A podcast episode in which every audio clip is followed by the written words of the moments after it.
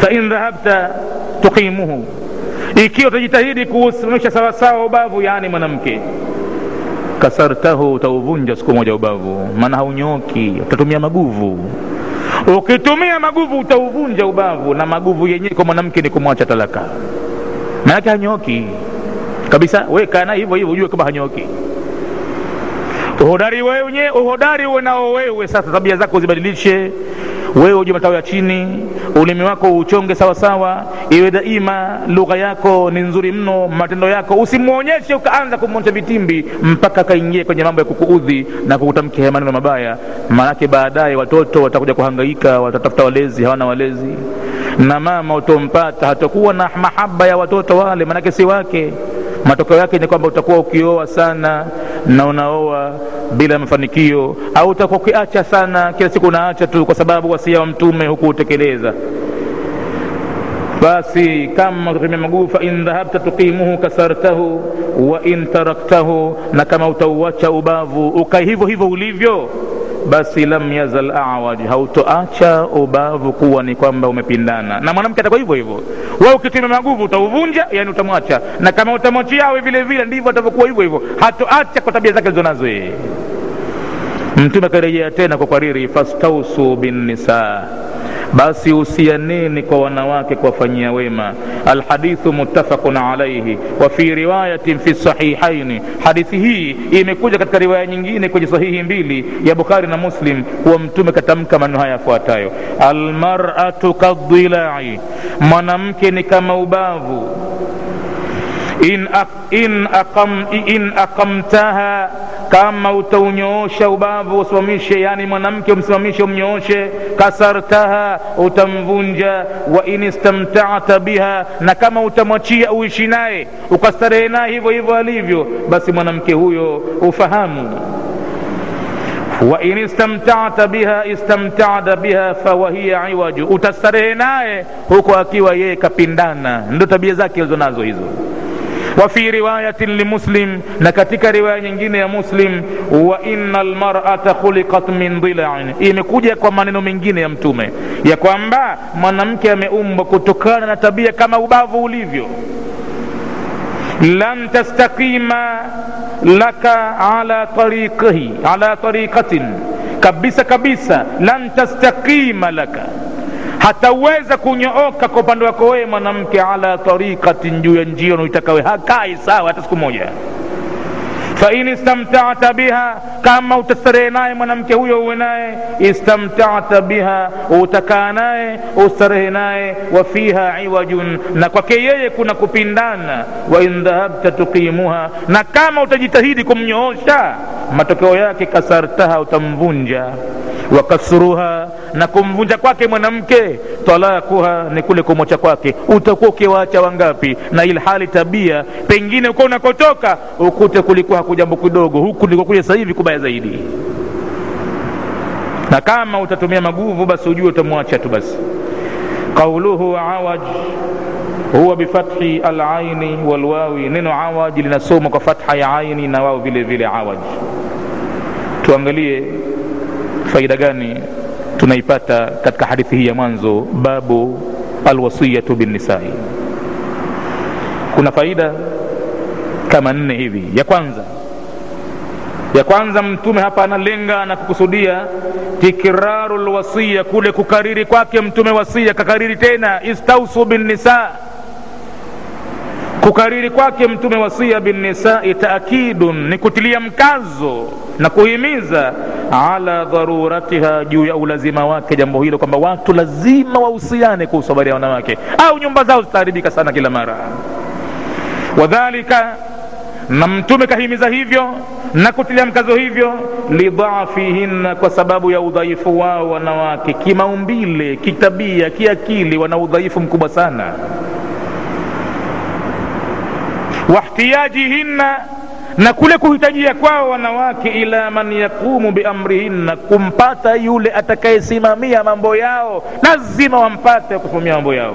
Na nani huyo? Arrijalu wanaume wa fi lhadithi na vile vile faida ya pili yake katika hadithi hii taujihun limuamalati nisa, Mtume katoa mwelekezo wa kuwatendea wema wanawake.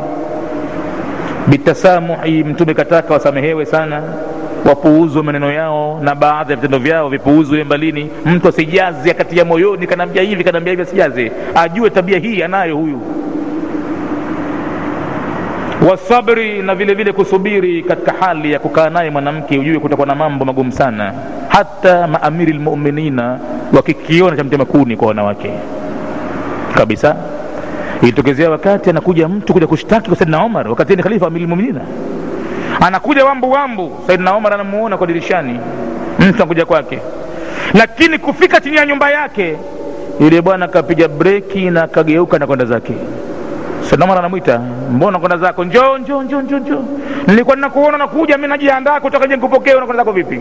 Akaambia mintosha nilosikia kwako napambana nayo. Nikaona e Amiril Mu'minin naambua hivi mi nani? Ndo ninakwenda zangu? Maanake nimesikia namna mwanamke anavyodata. Nikajiuliza anatamka hivi bila Amiril Mu'minin huyu? Nikaona basi nakwenda zangu sina haja.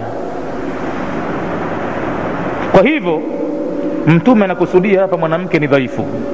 Na anahitajia wa kumsimamia katika maisha yake lazima apatikane mtu madhubuti. Na mwenyezi mungu amekadiria arrijalu qawamuna ala nisai wafi lhadithi taujihun limuamalati nisai bitasamuhi wasabri yani wanawake wataka uvumilivu mkubwa na kuwasamehe katika mambo watakaoyafanya au maneno watakaoyasema na wala usiokaona ya kwamba he imekuwa too much mno wanawake kwa nafasi kubwa sana wanadekezwa sana. Hapana itakuja haki vile vile ya mume ambayo iko juu ya mgongo wa mwanamke. Na tukifika hapo vile vile wanawake wasidhani kwa mwanamme labda kapewa pembejeo kubwa katukuzwa sana kapewa nafasi kubwa sana. Hapana hivi ndivyo ilivyo uislamu.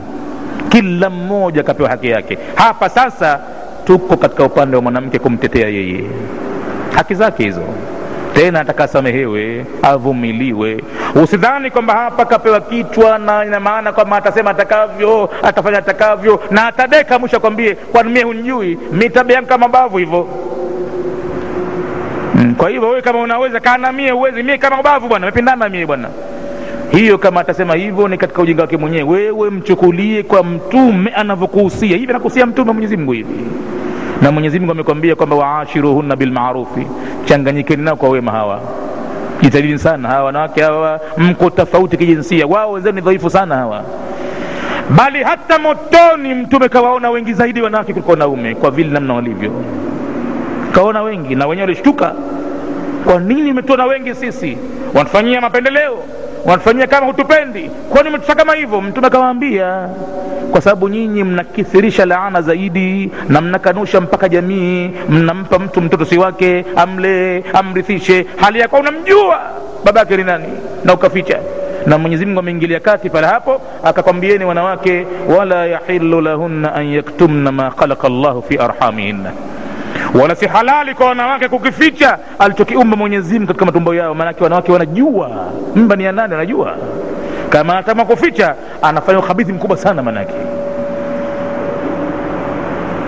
Faida ya tatu katika hadithi mtume nakusudia inayatu lislami kuonyesha watu au dunia hifadhi uchungaji wa uislamu bilmarati namna ulivyomchunga mwanamke. Hivi ndivyo uislamu ulivyomchunga mwanamke ukampa haki zake umemhifadhi kama kwamba ni binadamu mwenye kustahiki malezi na kuchungwa na kusamehewa na kupuuzwa. Hivi ndivyo mwanamke ambavyo kachukuliwa awe.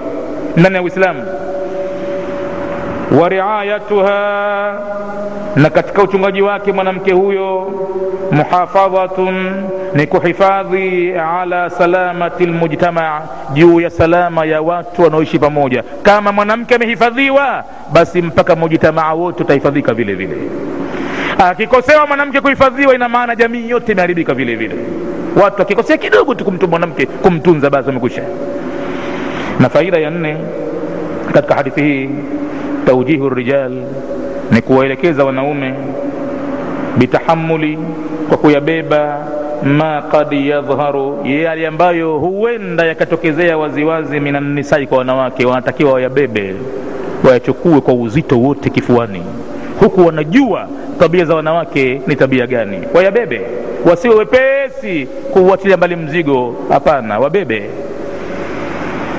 mtume ametaka taujihu rijali kuwaelekeza wanaume bitahamuli ma kad yadhharu min annisa kuyabeba mambo ambayo huja yakatokezea kwa wanawake min tasarufatin katika mambo mbalimbali mbali ya kukaa nao kimaisha liannahum kwa sababu wanaume wao aqdaru ala lihtimali wana uwezo mwenyezimngu amewapa kubeba zaidi wasabri minhunna na kuwasubiria hao wanawake. Au kuvumilia kuliko wanawake. Wanaume wamepewa mwenyezimngu kawapa kitu kikubwa zaidi. Kwa hivyo wasiwe wepesi kuvunjika moyo. Wasiwe wepesi kuendekeza hamaki zao. Huku kila mara mtu ana ah, ama kweli mtume kanambia mi mwanamke tabia zake kama ubavu zilivyo. Amjue pakifika pahala tena hapastahimiliki tena haiwezekani tena. Hakuna ile sakana mwenyezi mungu alioitaka ipatikane baina mke na mume litaskunu ilaiha. Ikiwa hakuna sakana tena basi njia iliyopo ni talaka. Ingawa mwenyezi mungu haipendi talaka lakini talaka baadhi ya wakati ni kheri kwa sababu inamkomboa mtu katika idhlal anafika pahala mtu mpaka ibada zake hazifanyiki tena. Akifunga swala tu anamkumbuka mkewe namna gani alivyo nyumbani. Nyumba imeharibika. Anaweza mwanamme akiwa na furaha kazini kote kule muda wote mchana kule lakini akifikiria tu kwamba sasa narejea nyumbani balaa kubwa. Na mwanamke vile vile akifikiria tu kwamba sasa hivi ataingia huyu basi anaingia katika jela vile vile. Upate wengine hupatikana mume akawa ndiye mwanamke akasie napata kati vile vile mwanamke akawa ndiye na mume akawasie mambo hivyo ndivyo yalivyo na ikikosekana taaluma hii basi mambo huzidi. Lakini kidogo ikipatikana hii na yakienda haya majumbani yakiwa nafika na ndio maana nikachukua uzito kukubali kurejea kufanya tena ukanda wa video katika darasa hii kwa sababu niliona ule umuhimu wake kama utaingia majumbani. Angalau utaweza kusaidia kwa kiasi kikubwa. Kwa hivyo mlango wa babu alwasiyatu binnisai tumeuanza kwa hadithi moja na hadithi zake ni nane. Inshallah tutakwenda nao taratibu mpaka tuumalize na tutatumia siku ya alhamisi kuendelesha darasa hizo kwanza kabla hatujaanza bulughu marami. Isipokuwa kesho tutakuwa na darasa ya fiku sunna. Tumeuanza mlango wa zaka wiki iliyopita tutaendelea nao mlango ule lakini wiki ijayo tutapata kutumia siku mbili dabal kwa riadhu salihina kwenye mlango huu. Siku ya jumatano na alhamisi yake tutatumia wiki ijayo siku mbili dabal kwa kitabu cha riadhu salihina hayo ni mambo ya muda tu. Baadaye tutafanya darsa kwa kila siku na kitabu chake lakini kwa sasa natumia hivi kwa dharura tu. Kwa hivyo jumatano na alhamisi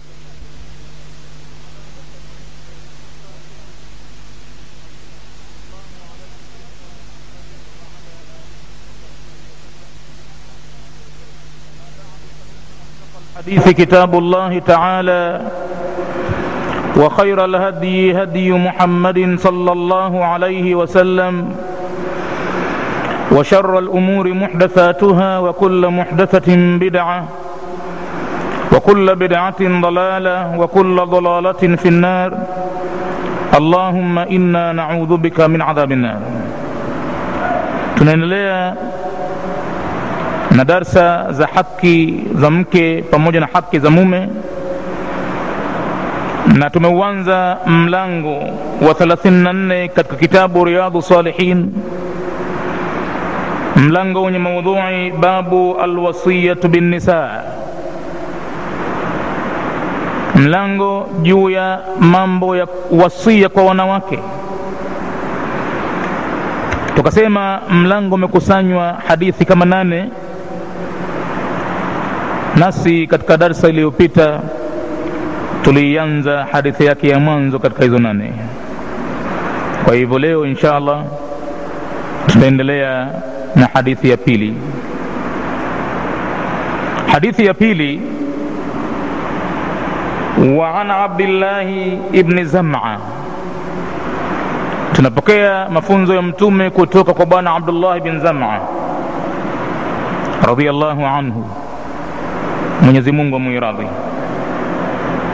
annahu samia nabiya salllahu alaihi wasallam kwamba yeye bwana abdullahi bin zama alimsikia mjumbe wa mwenyezi mungu yakhtubu kamsikia anatoa khutba na khutubu na katika khutuba yake mjumbe wa mwenyezi mungu wa dhakara naqa akamtaja yule ngamia jike ngamia ambaye ni muujiza wa mwenyezi mungu walioutaka wenyewe watu wa nabii saleh ambao wakijulikana kwa jina la thamud.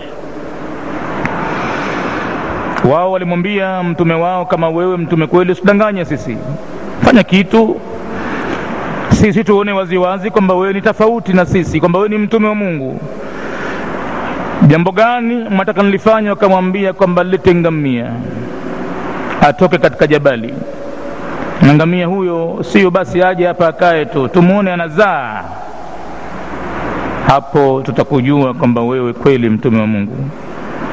Nabii saleh akamkabili mola wake akaomba jambo hilo na mwana wake akampa. Lakini ngamia alikuwa na sharti maalum sharti yake ilikuwa ni ngumu hakuweza kuistahimilia kina thamud. Ilikuwa maji ya mji mzima yagawanywe kwa zamu. Siku moja iwe ni zamu ya ngamia na siku nyingine waachie watu watumie wao binadamu maji. Jambo hilo hawakuliweza kulivumilia wakaamua jambo. Na jambo lenyewe lilikuwa ni kwamba auliwe ngamia tumfanye ketewe tumchinjilie mbali tumle udhia umekwisha. Basi mtume siku hiyo kahutubu. Alipohutubu akataja mfano wa watu waovu na majeuri na majabari. Akamtaja ngamia jike mwenyezi mungu. Akamtaja ngamia bwana mtume. Na akamtaja vile vile walladhi aqaraha na yule ambaye amemtumbua kwa kumchinja ngamia huyo faqala rasulullahi sal llahu alaihi wasallam katika kusimulia habari hiyo bwana mtume akasema idh mbaatha ashqaha kumbukeni pale alipoinuka kwa ghafla na nguvu na jeuri yule shakii wake yule mtu aliye muovu kuliko wengine kwenye kaumu hiyo. Imbaatha laha rajulun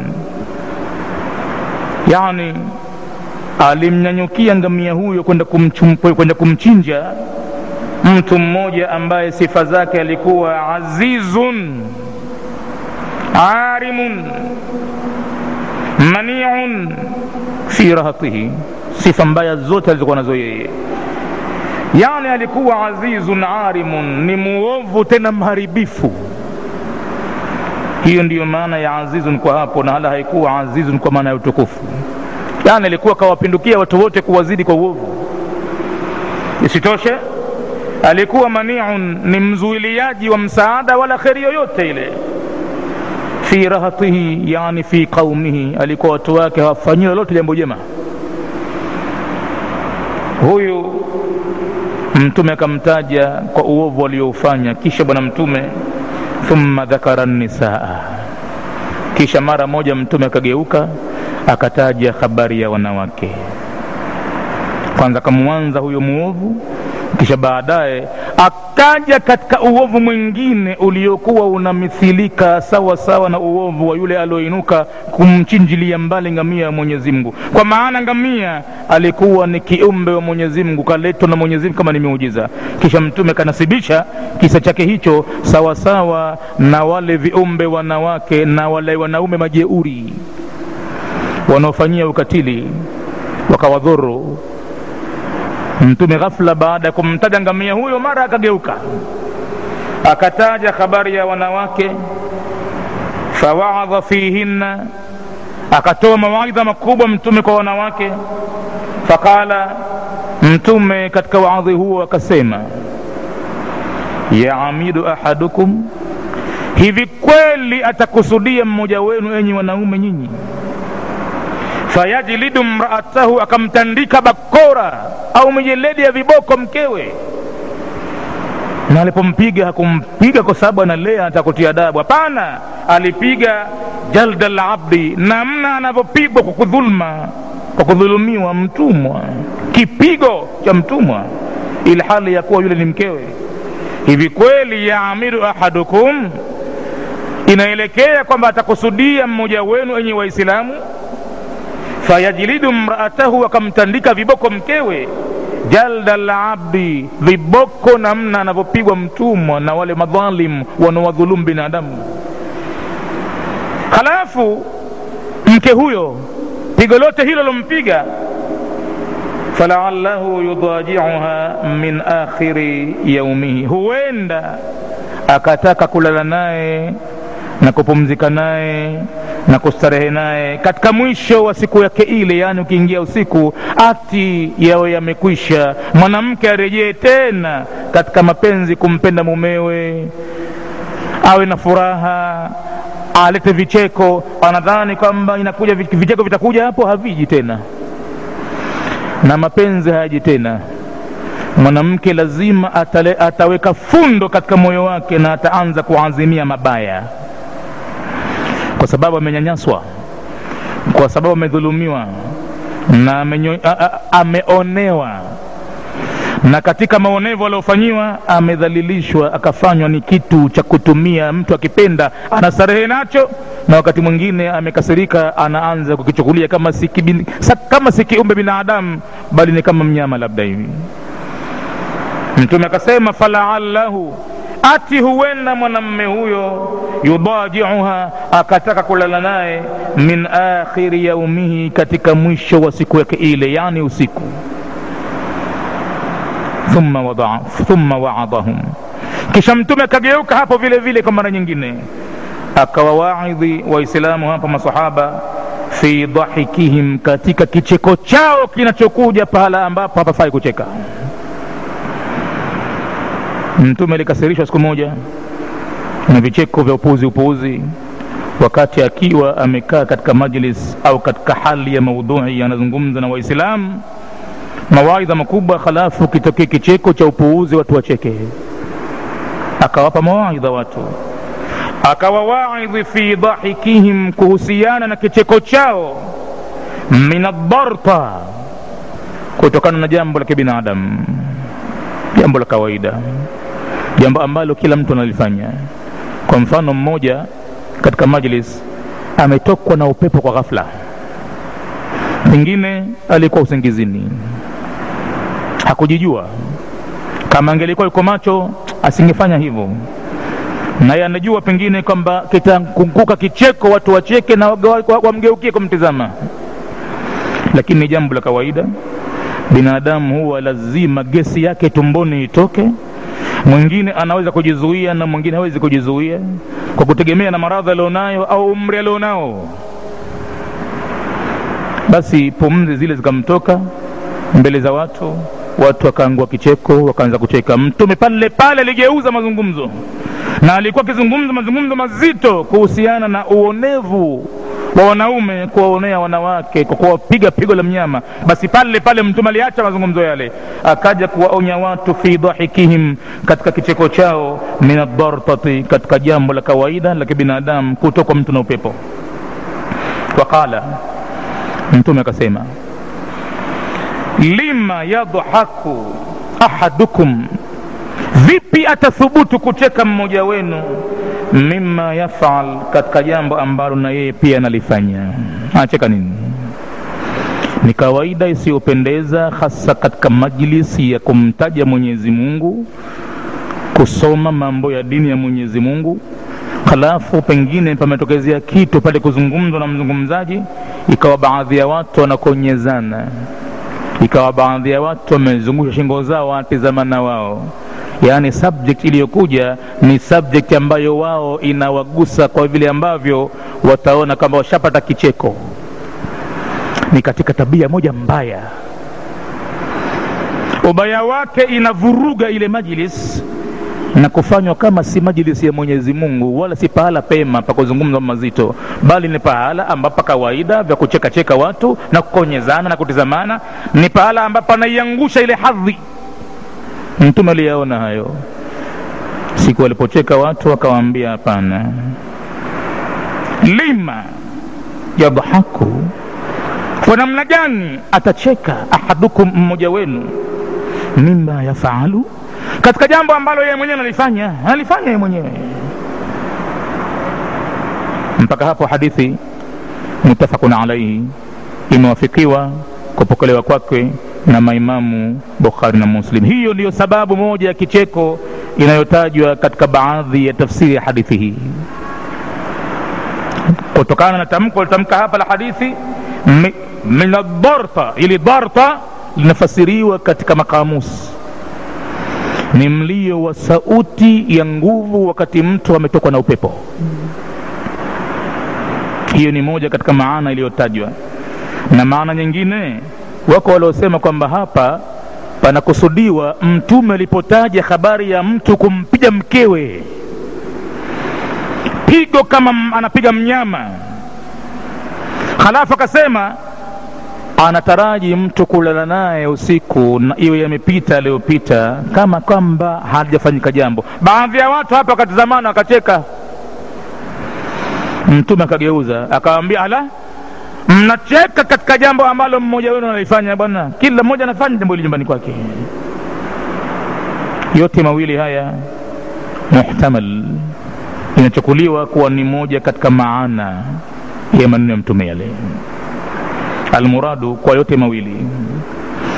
Kwa yote mawili. Ikiwa ni katika jambo la kuvunja upepo ikiwa ni katika maneno ya mtume kuhusu pigo la mwanamme kumpiga mwanamke halafu baadaye usiku akataa kulala naye. Kama itakuwa ni hivyo almuradu madhumuni watu wamecheka katika majlisi ambayo mtume alikuwa serious anazungumza na akizungumza mtume sifa zake zimetajwa katika baadhi ya vitabu.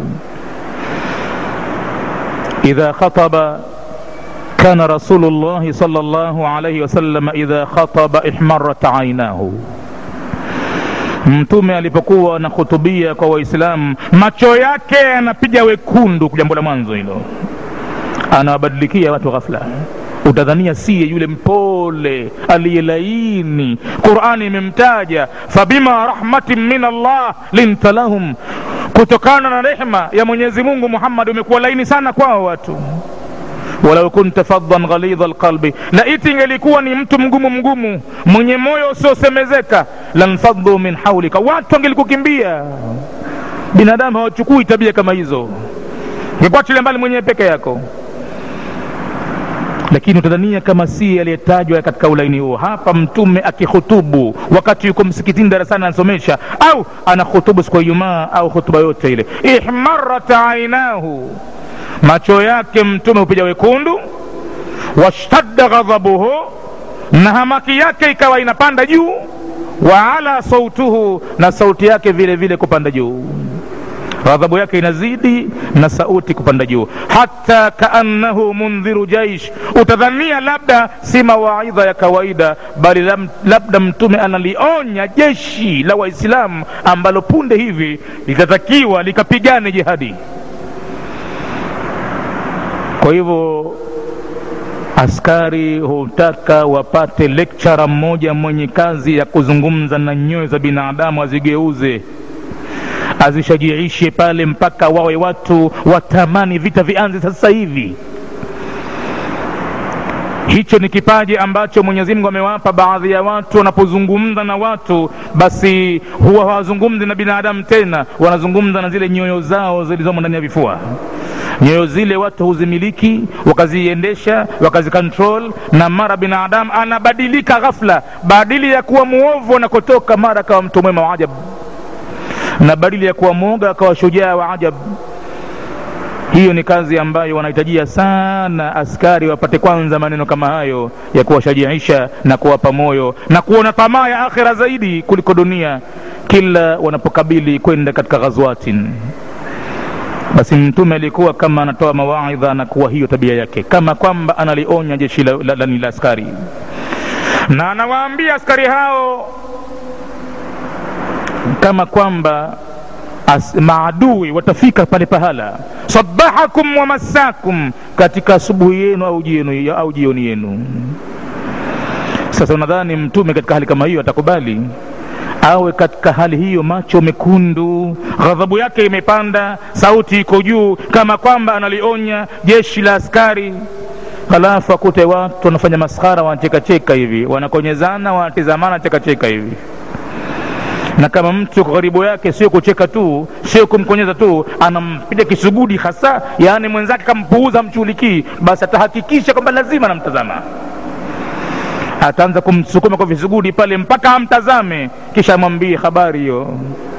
Sikia watu hao watu wanapiga wanawake ao pigo la mnyama hilo. Alafu anataka kulala naye usiku. Yaani lazima acheke naye yule mtu. Katika tabia ambayo mtume akuipenda hiyo alitaka wakati ule watu wote wanamtazama mzungumzaji na kwamba hawako pale viwiliwili bali wako pale viwiliwili na nyoyo zao akili zao kila kitu kiko pale. Na mwenyezi mungu subhanahu wa taala alionyesha ghadhabu yake naye vile vile kwenye qurani katika tukio kama hili.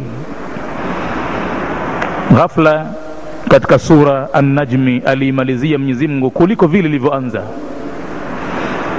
alimalizia kusema afa min hadha lhadithi taajabun hivi kweli inaelekea mazungumzo haya mnastaajabia nyie qurani hii? Tena halafu mmekaa kwenye qurani watadhhakuna mnacheka hasa. Wala tabkuna wala hamlii wa antum samiduna na nyinyi mmekuwa ni wenye kupuuza ahadi za mwenyezi mungu wanazozitaja kwenye qurani katika mambo ambayo yatatokezea akhira. Mnaona kama si lolote chochote? Hapana. Waliotanabahi wakazindukana mwenyezi mungu anawaambia fasjudu lillahi waabudu hapana hapana. Msujudieni mwenyezi mungu na mumwabudu. Msiwaige watu wanaodharau mazungumzo haya. Haya mazungumzo watu wanalia. Iqrau lqurana wabkuu msomeni qurani na mlie mjilize. Fain lam tabku fatabaku. Hamna kilio cha karibu mjikamueni.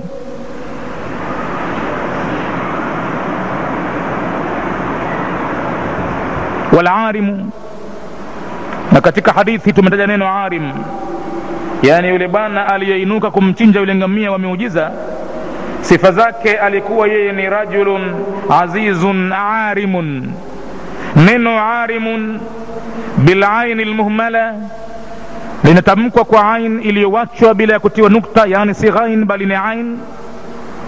Warai na re alarim huwa ashariru almufsidu ni mtu mwenye shari sana tena mharibifu mno. Na anajulikana na yeye ndo alioinuka akasema mimi mimi nitamchinja mara moja tu wa qauluhu imbaatha ay qama bisuratin neno lake kwenye hadithi mtume aliposema idh imbaatha ashqaha yani qama bisuratin kumbuka pale alipoinuka yule shakii kuliko watu wote yani kwa haraka. Wanazungumza watu wanasema jamani ngamia huyu jamani mama kubwa sana haya. Hivyo maji yote kwa siku moja achukue yeye jama halafu sisi tutumie siku nyingine ama huyu hii itakuwa dhiki kubwa hii angepatikana mtu mmoja hapa aliojitolea hapa tumlipe pesa mchinjilie mba basi mara moja aliinuka bila kuambiwa wewe njoo fulani njoo. Mwenyewe aliinuka tu.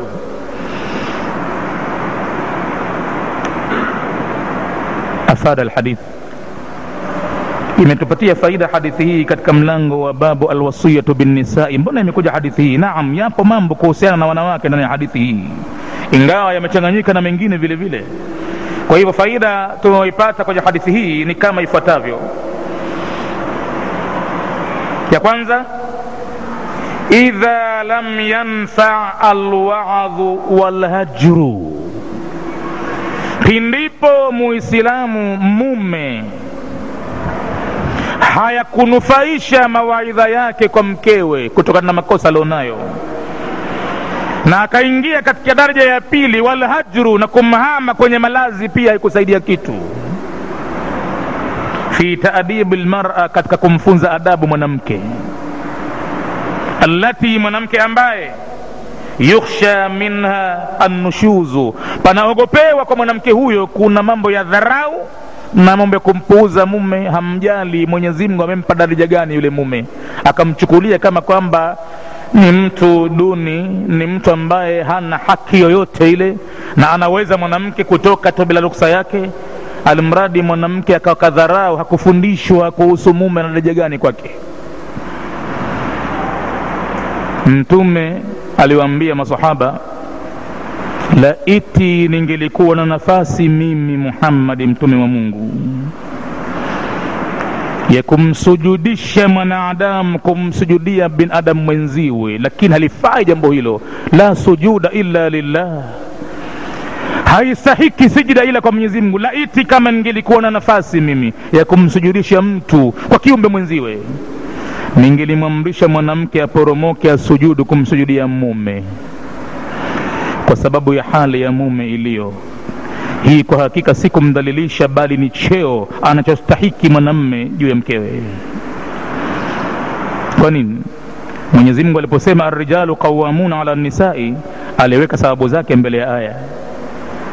Bima fadala llahu bihi badahum ala badin ni kwa sababu ya kile alichofadhilishia kitu hicho mwenyezi mungu baadhi yao wanaume juu ya baadhi ya wanawake la pili wa bima anfaku min amwalihim na kwa kile ambacho wakitoacho katika mali zao mwanamme anatoa mali yake maisha mpaka kufa kwake. Si kitu rahisi hicho. Tangu anamposa mwanamke anadaiwa mahari. Na baada ya mahari akishamchukua mtoto wa kike nyumbani kwake ni kwamba analazimishwa mwanamme. Kumlisha kumvika kumweka pahali panapostahiki kwa binadamu kumpatia kila la kumstarehesha na kumfurahisha na yale yote kwa hakika hutaka msaada wa mali ndo yafanyike. Kwa hivyo mwanamme anatumia mali yake na kalazimishwa kisheria kufanya hivyo. Takufa kwake. Madhali uwezo upo hana haki ya kumdhalilisha mkewe kwa kumkosesha chakula mavazi pahala pa kumweka hana haki napo na kama mwanamke atayakosa hayo kwa mumewe ana haki ya kushtaki mbele ya makadhi mbele ya wazee. Na kisha kama mwanamme hakuteremka chini akawacha uovu alionao wa kumzulia mwanamke matumizi mwanamke ana haki ya kudai talaka pala hapa. Haipendezi talaka lakini ikifika pahala mwanamke hapati kwa mumewe chakula chake nguo zake wala hana pahala alipowekwa madhubuti. Na uwezo mwanamme anao basi hapa mwanamke ana, ana haki ya kudai talaka hapa maana kilichompeleka kwa mume ni kwamba mwanamme alilazimishwa lazima ayafanye hayo. Kama hayawezi hayo basi moja kwa moja ina maana ndoa haiwezi na mwanamke akidai talaka inakuwa na haki nayo talaka kwa hakika kuidai